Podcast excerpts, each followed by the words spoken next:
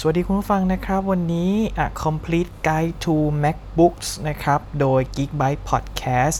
กลับมาแล้วนะครับ วันนี้เป็น part ที่2นะฮะ หลังจากครั้งที่แล้วเรารีวิวเรื่องราวของทฤษฎีนะครับ เกี่ยวกับการเลือกสเปคคอมพิวเตอร์กันไปแล้วนะฮะ ในวันนี้เราจะลงสนามจริงกันนะครับ ก่อนอื่นก็ต้องขออภัยก่อนนะฮะ ที่หายไปนานนะครับ ช่วงนี้กำลังย้ายถิ่นฐานนะครับ ตอนนี้ก็ยังไม่ค่อยลงล็อกเท่าไหร่นะฮะ แต่ว่าเนื่องด้วยว่าวันนี้นะฮะล่าสุดนะครับ วันนี้ก็คือวันที่ 19 พฤษภาคมนะครับ Apple ประเทศไทยก็วางจำหน่ายนะครับ MacBook Pro 13 นิ้วตัวใหม่เรียบร้อยแล้วนะครับ ก็ถือว่าเป็นโอกาสดีนะครับที่คุณผู้ฟังนะครับรวมถึงผมด้วยนะฮะจะได้เข้าไปดูนะครับว่า ราคาในการอัปเกรดสเปคอะไรต่างๆเนี่ยเป็นอย่างไรบ้าง เป็นไปตามที่ผมคาดการไว้หรือเขียนไว้ในสคริปต์แต่ยังไม่ได้พูดสักทีหรือเปล่านะฮะ อะ ไม่พูดพร่ำทำเพลงนะครับ เราจะไปเริ่มกันเลย แต่ก่อนอื่นนะฮะ ขออนุญาตแนะนำให้ผู้ฟังรู้จักคำหนึ่งคำก่อนนะครับ ก็คือคำว่า CTO นั่นเองนะฮะ CTO ย่อมาจาก Configure to Order นะครับ ซึ่งหมายความว่าการปรับแต่งสเปคของ MacBook ให้เหมาะกับเรานั่นเองนะครับ ใครที่ไปลองมองหา MacBook ที่เป็นมือ 2 อะไรอย่างเงี้ยนะครับ ก็อาจจะพอจะคุ้นเคยกับตัวย่อตัวนี้อยู่บ้างนะครับ CTO นะฮะ นั่นก็คือสิ่งที่เราจะทำกันในวันนี้นั่นเองนะครับ ถามว่าไม่ CTO ได้ไหม ได้นะครับ สเปคที่ Apple จัดมาเนี่ย ส่วนใหญ่ก็จะถือว่าเป็นสเปคที่ค่อนข้างลงตัวอยู่แล้วนะครับ แต่ว่าการปรับแต่งสเปคเนี่ย ก็จะทำให้ MacBook ของเราเนี่ย เหมาะกับการทำงานของเรามากขึ้นนะครับ แล้วก็ได้ MacBook ที่มีประสิทธิภาพมากขึ้น โดยที่ไม่ต้องอัปเกรดสิ่งที่ไม่จำเป็น นึกออกไหมฮะ เวลาที่เรามี MacBook รุ่นล่างสุดก็คือสเปคต่ำสุดเนี่ย จะกระโดดไปรุ่นถัดไปเนี่ย บางทีมันอาจจะใช้ค่าใช้จ่ายเยอะเกินไปนะครับ แต่ว่ามันอัปเกรดสเปคที่เราไม่จำเป็นต้องใช้ เราก็อัปเกรดแค่บางอย่างก็จะได้ MacBook ที่ราคาถูกลง อันนี้คือข้อดีนะครับอะเราไปเริ่มกันที่ตัวแรกกันเลยดีกว่านะครับ MacBook Air นะฮะ MacBook Air เนี่ยนะครับ ถ้าเกิดว่าเราเข้าไปที่หน้าเลือกซื้อนะครับ จะมี MacBook ให้เราเลือกทั้งหมด 2 รุ่นนะครับ คือ ตัว 32,900 คือ MacBook Air รุ่นที่ต่ำที่สุดนะครับ แล้วก็ MacBook Air ที่ขยับขึ้นมาหน่อย เป็นราคา 42,900 ต่างกันอยู่ 10,000 บาท ทั้ง 2 รุ่นนี้เป็นรุ่นที่ Apple จัดสเปคมาให้แล้วนะครับ คุณสามารถกดซื้อได้เลยนะครับอะถามว่า 2 รุ่นนี้ต่างกันยังไงนะครับ 32,900 กับ 42,900 10,000 บาทที่อัปเกรดขึ้นมาได้อะไรบ้างนะครับ อย่างแรกก็คือ processor นะครับ หรือ CPU นั่นเองนะครับ ที่อัปเกรดจาก i3 dual core นะครับ เป็น i5 quad core เรียบร้อยแล้วนะครับ ในส่วนของ MacBook Air เนี่ย เป็น Gen 10 นะครับ ทุกตัวนะฮะ แล้วก็สิ่งที่อัปเกรดอีกอย่างหนึ่งนะครับ จากราคา32 2,900 มาเป็น 42,900 เนี่ย อีกตัวหนึ่งก็คือฮาร์ดดิสก์นะครับ ที่อัปเกรดเป็น 2 เท่านะครับ จาก 256 gig เป็น 512กิกนะครับ ต่างกันแค่นี้เลยนะครับ 10,000 บาทนะฮะ เวลาที่เราจะเลือกซื้อ MacBook Air นะครับ ให้คุณผู้ฟังนะครับ กดเลือกเข้าไปที่ตัวซ้ายสุดนะครับพอเราเข้ามาในหน้าที่เราเลือกซื้อเรียบร้อยแล้วเนี่ยนะครับ Apple ก็จะให้เราสามารถปรับแต่ง MacBook ของเราได้นะครับ เรามาเริ่มที่ตัวแรกนะครับ processor นะครับที่ MacBook Air นะฮะมีให้เลือกจะมีทั้งหมด 3 ตัวนะครับ ก็คือ Core i3 นะครับ Core i5 แล้วก็ Core i7 นะครับ อันเนี้ยแนะนำนะครับ อันนี้เป็นการแนะนำจากการที่ผมรีวิว แล้วก็ดูข้อมูลมาจากหลาย ๆ สื่อที่เขารีวิวกันนะครับ Core i3 กับ Core i5 เนี่ย ต่างกัน 3,000 บาทนะครับ Core i3 ก็คือเราไม่อัปเกรดอะไรเลยเนาะ ถ้าอัปเกรดเป็น Core i5 ก็คือเพิ่ม 3,000 บาท อันเนี้ยประสิทธิภาพเพิ่มขึ้นค่อนข้างเยอะนะครับ หลาย ๆ สื่อแนะนำให้อัปเกรดเป็นตัวนี้กันนะครับ แต่ถ้าคุณไม่ได้ใช้เยอะ ไม่ได้ใช้คอมพิวเตอร์เยอะนะครับ อาจจะใช้แบบ casual มาก ๆ นะครับ เช่นเเปิดเล่นเน็ตนิดหน่อย ไม่ได้แบบว่าจริงจัง หาข้อมูลจริงจัง ต้องเปิดเยอะๆนะครับ หรือว่าใช้ดูหนังฟังเพลงทั่ว ๆ ไป หรือว่าเน้นถือออกไปใช้ข้างนอก เป็นคอมพิวเตอร์เครื่องที่ 2 อะไรอย่างเงี้ยนะครับ ก็อยู่ที่ i3 เพียงพอแล้วนะครับ 3,000 ก็เก็บไว้ไปใช้ทำอย่างอื่น ไม่ได้แย่เลยนะครับ Core i3 ไม่ได้แย่เลยนะฮะ แต่ถ้าคุณเริ่มที่จะต้องใช้พวกงานกราฟิกนะครับ งานตัดต่อวิดีโอ ง่ายๆ เล็กๆ น้อยๆ การอัปเกรดเป็น Core i5 ช่วยคุณได้เยอะนะครับ ก็สามารถเพิ่มเงิน 3,000 บาท เพื่อมาเป็น i5 ได้นะครับ ส่วน i7 เนี่ย ด้วยความที่ CPU ตัวนี้สเปคค่อนข้างไปไกลพอสมควร มันก็เลยไปขัดกับปัญหาของ MacBook Air ที่ผมกล่าวไปหลายครั้งแล้วก็คือเรื่องของการจัดการความร้อนนะครับ i7 จะไม่สามารถทำหน้าที่ได้เต็มที่นะครับ ดังนั้นการเพิ่มอีก 7,500 บาท ไปเป็น Core i7 ไม่แนะนำนะครับ ไปตัดสินใจกันเองนะครับ จะ i3 หรือ i5 ส่วน i7 ไม่แนะนำ RAM นะครับ เริ่มต้นที่8กิกผมยืนยันคำเดิมนะครับว่าเพียงพอแล้วนะครับ แต่ถ้าใครอยากเพิ่ม 7,000 บาทเป็น 16กิกก็ถือว่ามี benefit ประมาณหนึ่งนะครับ โดยเฉพาะอย่างยิ่งอย่างที่บอกไปนะฮะ คนที่ชอบทำงานแต่งรูปนะครับ ก็อาจจะช่วยได้พอสมควรนะครับ SSD นะครับ ยืนยันคำเดิมเหมือนเดิมนะครับสำหรับ MacBook Air ตัวล่างสุดเริ่มที่ 256กิกเพียงพอแล้วสำหรับคนส่วนใหญ่นะครับ แต่ถ้าคุณรู้สึกว่าอยากจะเพิ่ม เพิ่มได้เต็มที่ตามอัธยาศัยนะครับสำหรับ MacBook Air เพิ่มได้จาก 256 เป็น 512 ในราคา 7,000 บาทนะครับถ้าจะเพิ่มเป็น1เทราไบต์ก็คือ 14,000 บาท แล้วก็2เทราไบต์ราคา 28,000 บาทเลยทีเดียว ก็ถือว่าจริง ๆ 28,000 บาทเนี่ยก็คือคุณจะไปซื้อได้อีกเครื่องหนึ่งแล้วล่ะ ประมาณนี้สำหรับ MacBook Air นะครับ สีที่มีให้เลือกก็จะเป็น สีเทาใช่ไหมครับ Space Gray นะครับ สี Silver นะครับ แล้วก็สีทองนะครับ อ่า ทีนี้มาถึงพระเอกของเรานะครับ ก็คือ MacBook Pro 13 นิ้วนะครับ ที่เพิ่งวางจำหน่ายในวันนี้เลยนะฮะ และเป็นรุ่นที่มีปัญหาในการเลือกซื้อมากที่สุดด้วยนะครับ สำหรับ MacBook Pro 13 นิ้วนะครับ ในหน้าเว็บของ Apple หน้าแรกเลยก็จะมีให้เลือกทั้งหมด 4 ตัวนะครับ ตัวแรกเนี่ยเริ่มต้นที่ราคา 42,900 บาทอย่างที่บอกนะครับ เป็นกลุ่ม MacBook Pro ตัวล่างนะครับ ตัวล่างก็จะมีอีกตัวหนึ่งก็คือราคา 49,900 บาทนะครับ 2 ตัวซ้ายสุดนั่นเองนะฮะ ส่วนตัวบนนะครับก็จะมี 2 ราคาก็คือ 59,900 บาทนะครับ แล้วก็ 66,900 บาท ตัวล่างกับตัวบนต่างกันยังไงนะครับ ตัวล่างเนี่ยถ้าดูภายนอกเลยนะครับ สิ่งที่แตกต่างกันก็คือจำนวน Thunderbolt port นะครับ Thunderbolt 3 port นะครับ มีทั้งหมด 2 พอร์ต ส่วนตัวบนจะมี 4 พอร์ตนะครับ อีกอย่างหนึ่งนะครับที่แตกต่างกันระหว่างตัวล่างกับตัวบนก็คือ ตัวล่างเนี่ยจะใช้ CPU Core i5 นะครับ รุ่นเจเนอเรชันที่ 8 นะครับ ส่วนตัวบนจะใช้ CPU Core i5 Generation ที่ 10 นะครับ อะ มีอะไรต่างอีก ตัวล่างนะครับ เริ่มต้นที่ความจุ 256กิกนะครับ ส่วนตัวบนจะเริ่มที่ 512กิกมีอะไรอีก มีอีกนะฮะ RAM นะครับ ตัวล่างจะใช้ DDR3 นะครับ เป็น LP DDR3 bus 2,133 MHz นะครับ เริ่มต้นที่8กิกนะครับ ส่วนตัวบนนะครับ จะใช้ RAM LP DDR4X นะครับ บัส 3,733 เมกะเฮิร์นะครับ เริ่มต้นที่ 16 กิกเลยนะต่างกันค่อนข้างเยอะนะครับ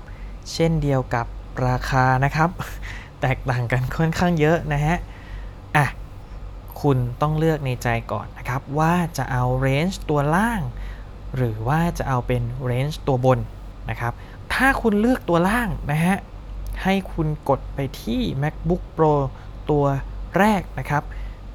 อย่างแรกที่คุณจะเจอเลยก็คือ CPU นั่นเองนะครับ เนื่องจากว่าเป็น CPU Gen 8 นะครับ ก็จะมีให้เลือก 2 ตัวนะครับ เป็น Core i5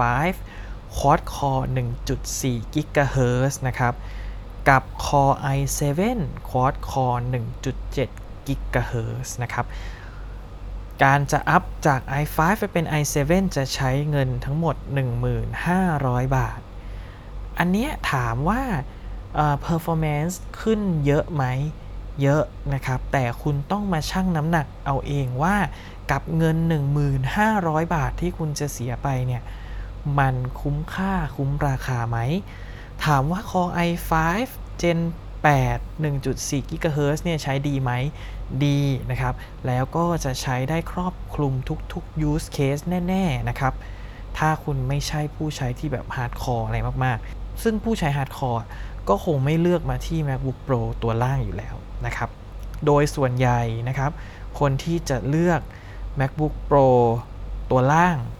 เริ่มที่ 42,900 บาทเนี่ย ก็จะเป็นกลุ่ม นักเรียนนักศึกษานะครับ หรือว่าผู้เริ่มต้นใช้งาน Mac เครื่องแรก ผู้เริ่มต้นทำงานใหม่ ๆ อะไรอย่างเงี้ยนะครับ ถ้าคุณไม่ได้มี indication อะไรที่จะต้องใช้ CPU แรงมาก อยู่ที่ Core i5 น่าจะคุ้มค่าที่สุดนะครับ เพราะว่าการที่เพิ่ม 1,500 บาทไป i7 เนี่ยมูลค่าเครื่องของคุณจะตกไปอยู่ที่ 50,000 กว่าบาทแล้วนะครับ เพิ่มอีกนิดหน่อยเนี่ย ก็สามารถไปตัวบนได้เลยนะครับ ซึ่งเป็น CPU ตัวใหม่ด้วยนะครับ เป็น Gen 10 นะครับ มี RAM ที่สูงกว่า มี Hard Disk ที่สูงกว่าแน่ ๆ ส่วนเรื่องของ RAM นะครับ อัปเกรดจาก8 g b เป็น 16 g b ได้ในราคา 3,500 บาท เหมือนเดิมเหมือนกับ MacBook Air เลยนะครับ ก็คือถ้าคุณรู้สึกว่าจะได้ใช้งาน โดยเฉพาะอย่างยิ่งกลุ่มที่จะใช้แต่งรูปภาพนะฮะ ใช้ Photoshop ใช้ Lightroom อะไรต่างๆเนี่ยนะฮะ มันจะใช้แรมค่อนข้างเยอะนะครับ ก็เพิ่มได้เลย 3,500 อันนี้คุ้มนะครับ คุ้ม SSD นะครับ ใช้เทคนิคเดียวกับ MacBook Air นะครับ อยากเพิ่มเพิ่มเลยนะครับ256กิกเพียงพอแล้ว แต่อยากจะเพิ่มเพิ่มเลยเอาเต็มที่ตามงบประมาณตามกำลัง ห้อยท้ายไว้นิดนึงว่ามันค่อนข้างแพงนะฮะ ถ้าคุณแค่ต้องการพื้นที่ในการเก็บไฟล์อะไรต่างๆ ที่คุณก็นานๆจะเรียกมาใช้ทีหนึ่งซื้อ external ดีกว่านะครับสำหรับตัวล่างมีแค่นี้นะครับ แต่ว่าถามว่าตัวล่างสามารถ CTO ให้กลายเป็นตัวบนได้ไหมอันนี้ไม่ได้นะครับ มันเลยต้องมีการแบ่งแยกนะฮะ เพราะว่าตัวบนเนี่ยก็ใช้บอดี้คนละตัว แล้วก็ choice ของ CPU ก็จะคนละแบบ RAM ก็คนละแบบนะครับ ดังนั้นถ้าใครสนใจเป็นตัวบนนะครับ ให้กดไปที่ตัวที่ 3 หรือว่าตัวที่ราคา 59,900 บาทนั่นเองนะครับ พอเรากดเลือกเข้าไปนะครับ ก็จะมีให้เรา CTO นะครับ อย่างแรกเหมือนเดิมนะฮะ CPU ก็เช่นเดียวกับตัวล่างนะครับสำหรับ CPU Core i5 ของตัวบนเนี่ย เป็น Quad Core 2.0 GHz นะครับ ถ้าจะอัพเป็น i7 นะครับ Quad Core 2.3 GHz จะอยู่ที่ 7,000 บาท อ่า ถูกกว่าตัวล่างนะ แล้วก็รีวิวค่อนข้างดีด้วยนะครับ การอัปเกรดจาก i5 ไปเป็น i7 อันนี้ค่อนข้างคุ้มมากทีเดียวนะครับ โดยเฉพาะอย่างยิ่งสำหรับคนที่ใช้งานในการตัดต่อวิดีโอนะครับ ก็จะช่วยได้เยอะนะฮะ อ๋อลืมบอกนะครับ CPU Gen 8 กับ Gen 10 เนี่ย แตกต่างกันในเรื่องของกราฟิกค่อนข้างเยอะนะครับ ถ้าใครที่ใช้งานในเรื่องของการตัดต่อวิดีโอเป็นประจำ แนะนำให้เลือกเป็นตัวบนดีกว่านะครับ ซึ่งการอัพจาก i5 เป็น i7 ก็จะช่วยในเรื่องของการ render วิดีโอด้วยประมาณหนึ่งเหมือนกันนะครับ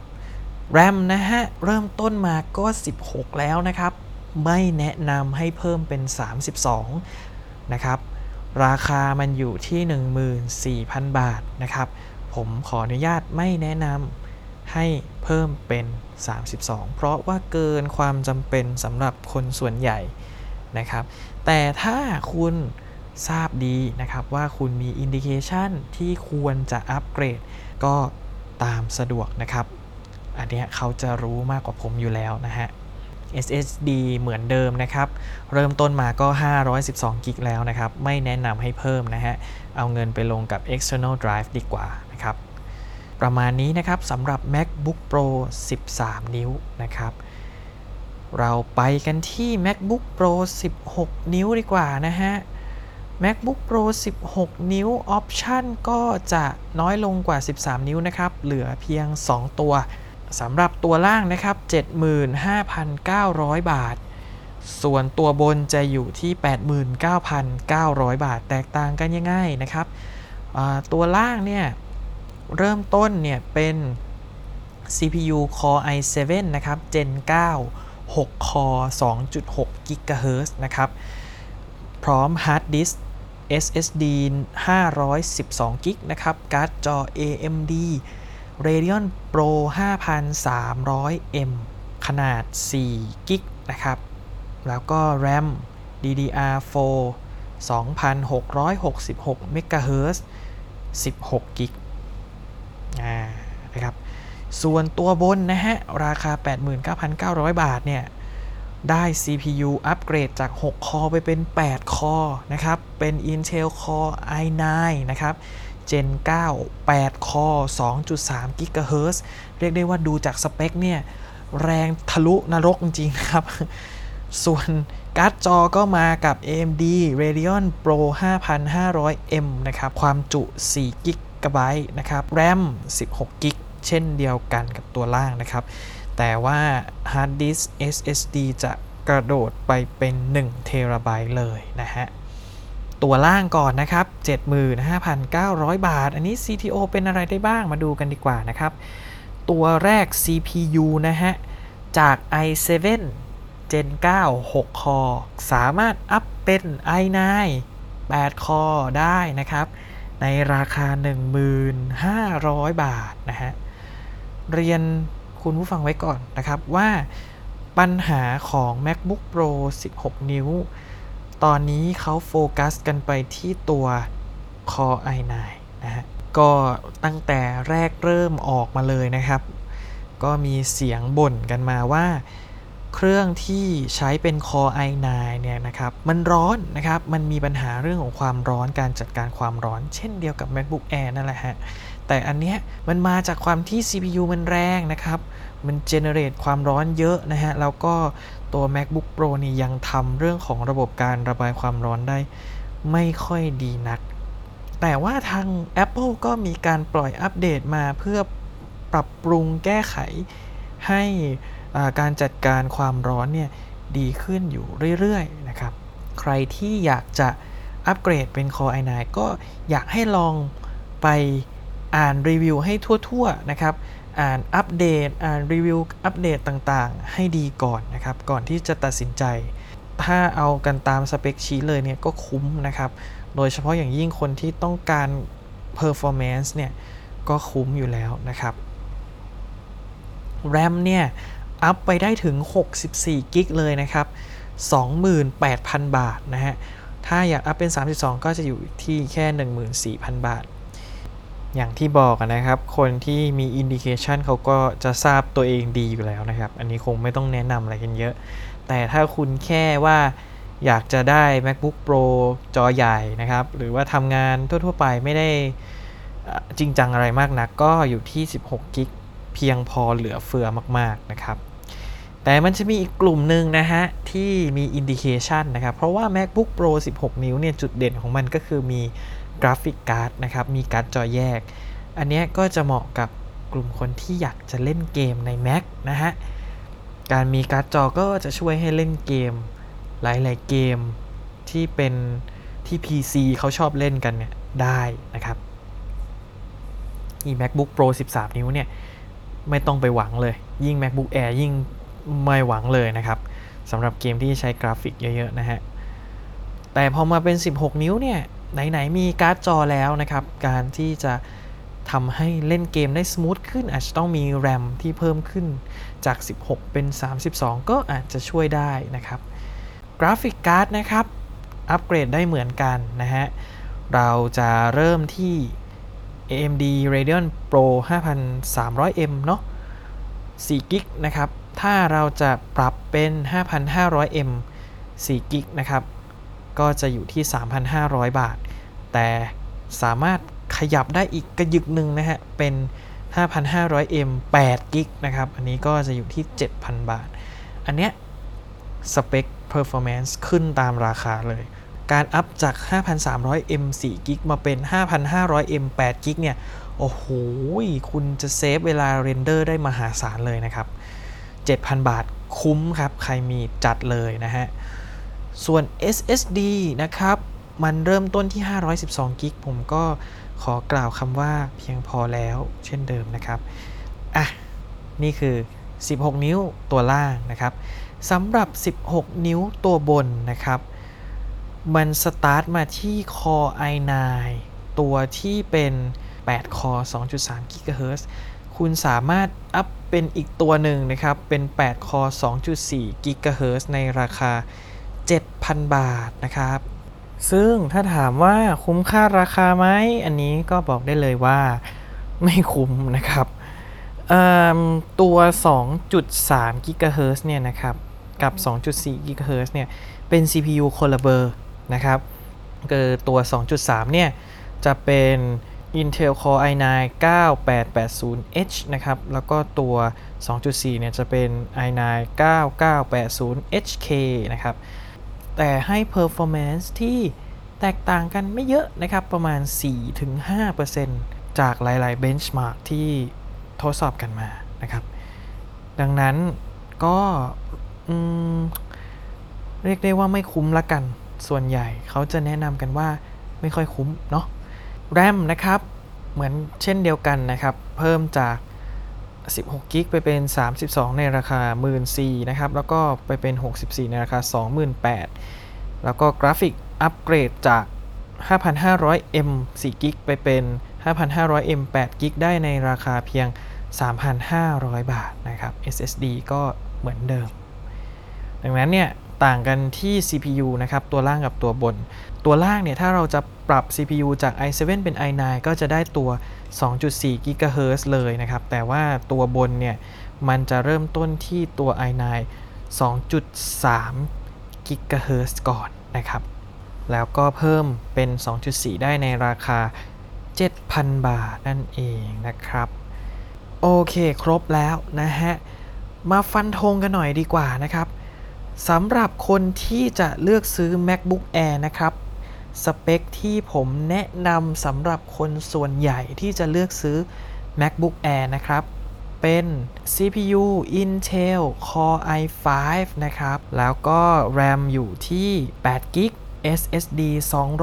256 ทั้งหมดนี้ราคา 35,900 บาทาถ้าผมจะซื้อเป็นของขวัญให้ใครสักคนหนึ่งผมจะ CTO แบบนี้อ่า สำหรับ MacBook Pro 13 นิ้ว ขออนุญาตแบ่งเป็นตัวล่างกับตัวบนละกันเนาะสำหรับตัวล่างนะครับ สเปคที่ผมจะเลือกเป็นของขวัญให้คุณผู้ฟังนะครับ ก็คือ Core i5 นะครับ